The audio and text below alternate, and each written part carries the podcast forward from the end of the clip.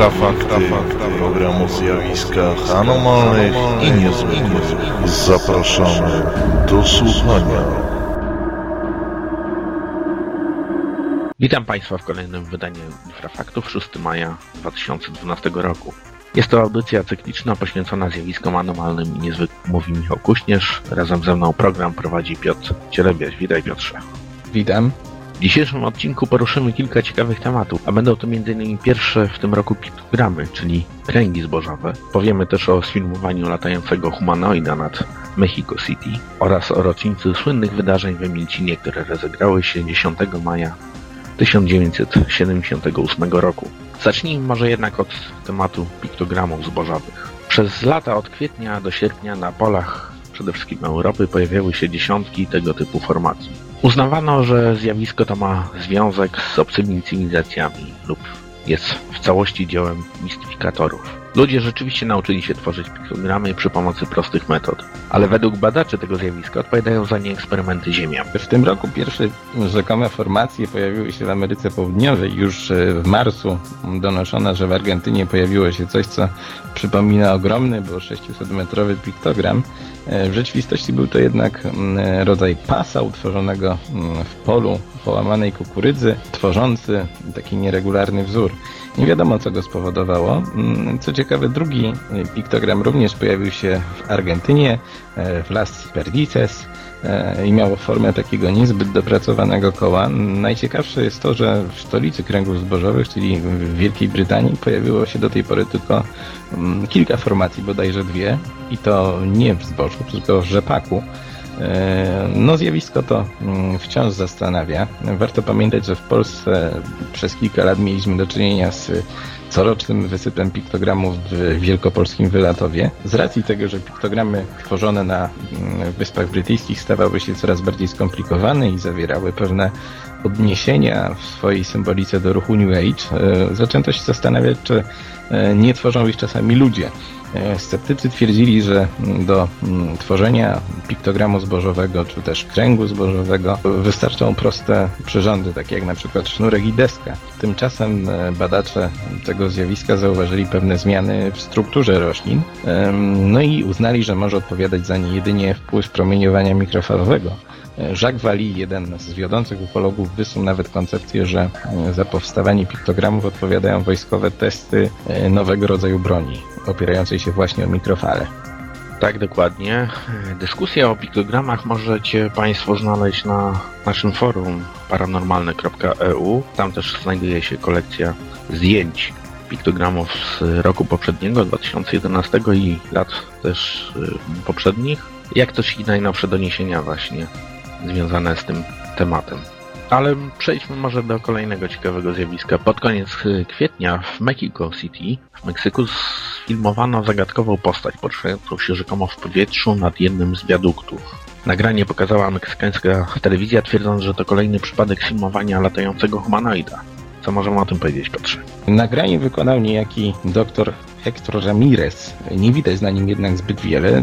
Co ciekawe, kilka lat temu w Mexico City wykonano inne nagranie latającego humanoida, no, które rozwiązało worek z podobnymi obserwacjami. Niestety za wiele z nich odpowiadały e, człowiekokształtne balony i prawdopodobnie jest tak też w tym najnowszym przypadku. Są jednak znacznie ciekawsze obserwacje, e, również z naszego kraju. Myśmy wspominali w e, odcinkach z poprzedniego roku, na przykład o obserwacjach z Pieńska, mm, z Bornego Suli Lubinowa czy z Koniewa, gdzie świadkowie widzieli mm, no, często z bardzo bliskiej odległości zagadkowe unoszące się w powietrzu humanoidalne istoty. No i niestety nie, nie potrafili powiedzieć, czym te stworzenia były. Warto dodać, że to byli bardzo wiarygodni świadkowie i to były bardzo wiarygodne relacje. No możemy jeszcze dodać, że Mexico City jest taką kolebką latających humanoidów, bo jak wspomniałem przed chwilą, przez y, kilka lat rzeczywiście pojawiło się stamtąd bardzo, bardzo dużo różnego rodzaju relacji. No ale pamiętajmy o tym, że y, to jest jedno z największych miast świata i tam rzeczywiście dużo się dzieje, także w takiej formie e, kulturalnej, e, jakieś festyny i tak dalej. Często wypuszczane są na przykład balony, często wypuszczane są takie latawce e, specjalne, meksykańskie, nazywane kantoja, oświetlone diodami lub, lub nawet często świecami. No i ludzie bardzo często biorą to za UFO. E, i niestety, niestety wiele relacji na ten temat przedostaje się do mediów. No właśnie, UFO. E, Jeśli chodzi o te nagrania latających humanoidów, e, to również można je znaleźć na, zarówno na, na naszej stronie infra.org.pl, jak i na forum paranormalne.eu.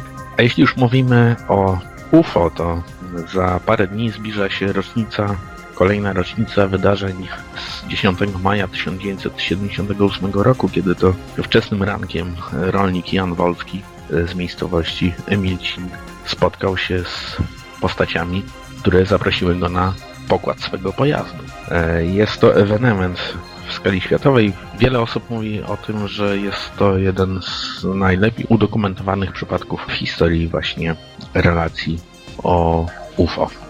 Rzeczywiście możemy tak powiedzieć, bo Jan Wolski spotkał się z istotami, które no, nie tylko pozostawiały po sobie ślady, ale widziane były też przez innych mieszkańców wsi. No i przede wszystkim cały czas trwania tego e, spotkania Jan Wolski zachował pełną świadomość, a wiemy, że często w relacjach o UFO jest tak, że świadkowie wspominają o jakiejś tam formie amnezji. Mm, Dodajmy może jeszcze dla tych, którzy nie wiedzą jak to się stało, że mężczyzna ten spotkał się w lesie z dziwnymi humanoidalnymi istotami, które wskoczyły na wóz ciągnięty przez kobyłę. E, Następnie dojechali wszyscy do takiej polanki w lesie, nad którą unosił się pojazd. Wolski został poproszony, żeby tam wejść. Tam został zbadany przez e, załogę statku, mm, a następnie zjechał, ukłoniwszy się uprzednio e, na do widzenia. No i jak wyglądały te istoty? Wolski mówił, że byli to ludzie. On był cały czas przekonany, że to byli ludzie. Nawet nagabywany, czy to byli kosmici. On po prostu mówił, że on nie wie, czy to są kosmici, bo on nie wie, czy kosmici istnieją. Dla niego nie wyglądali jak ludzie. No, byli tylko zieloni na twarzy i na,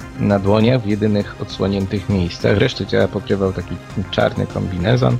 No, z twarzy przypominali mu Azjatów, mieli skośne oczy, wystające kości policzkowe, bardzo cienkie usta, no i mówili coś w bardzo, bardzo dziwnym języku, którego Wolski nie mógł za Chiny ludowe zrozumieć. E, No i rzeczywiście sprawą zajął się Zbigniew Blania-Bornar, jak też inni ufolodzy, no Emilcin był najeżdżany nawet przez tabuny turystów, badaczy, każdy chciał rozmawiać z Wolskim. Oczywiście sprawa wy- wywołała bardzo bardzo duży rozgłos. No niestety takie były realia i myślę, że Jest tak również dzisiaj, y, że trzeba było sprawę łeb ukręcić, głównie w mediach i powiedzieć, że Wolski albo był pijakiem, albo miał demencję, albo tam pomylił e, tych kosmitów z mm, jakimiś tam e, ludźmi z kółka rolniczego, którzy dokonywali oprysków.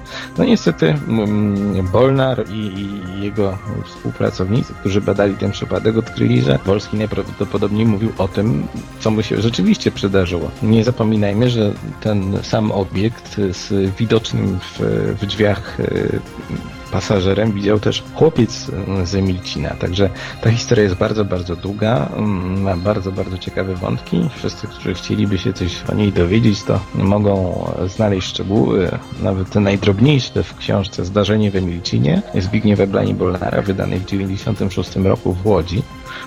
No i właściwie mm, moglibyśmy o tym Emilcinie bardzo dużo mówić. Może jeszcze taka refleksja na koniec, że gdyby dziś e, do tego doszło, to nie wiem, czy mm, sprawa nie zostałaby wyszydzona przez różnego rodzaju media jako mm, jakiś tam medialny potworek. Bardzo dobrze, że e, byli wtedy w Polsce ludzie, którzy się tym zajęli tak naprawdę i, i utrwalili to właściwie do dzisiaj. Tak, dokładnie. Jeśli ktoś jest zainteresowany, to tak jak powiedziałeś, e, można znaleźć e, obszerne materiały na ten temat na naszej stronie www.infra.org.pl łącznie z nagraniami e, wypowiedzi pana Jana Wolskiego. Także to tyle na dzisiaj, a e, zapraszam na kolejne wydanie Infrafaktów, kiedy zajmiemy się inną rocznicą z kolei. Otóż e, powiemy parę słów o e, wydarzeniach, jakie miały miejsce 13 maja 1917 roku w portugalskiej Fatimie i powiemy o kilku nowych faktach, o których też piszę na naszej stronie. Dziękuję Piotrze. Ja również dziękuję. Do usłyszenia w kolejnych infrafaktach. Dziękuję. Produkcja i realizacja Portal Infra www.infra.org.pl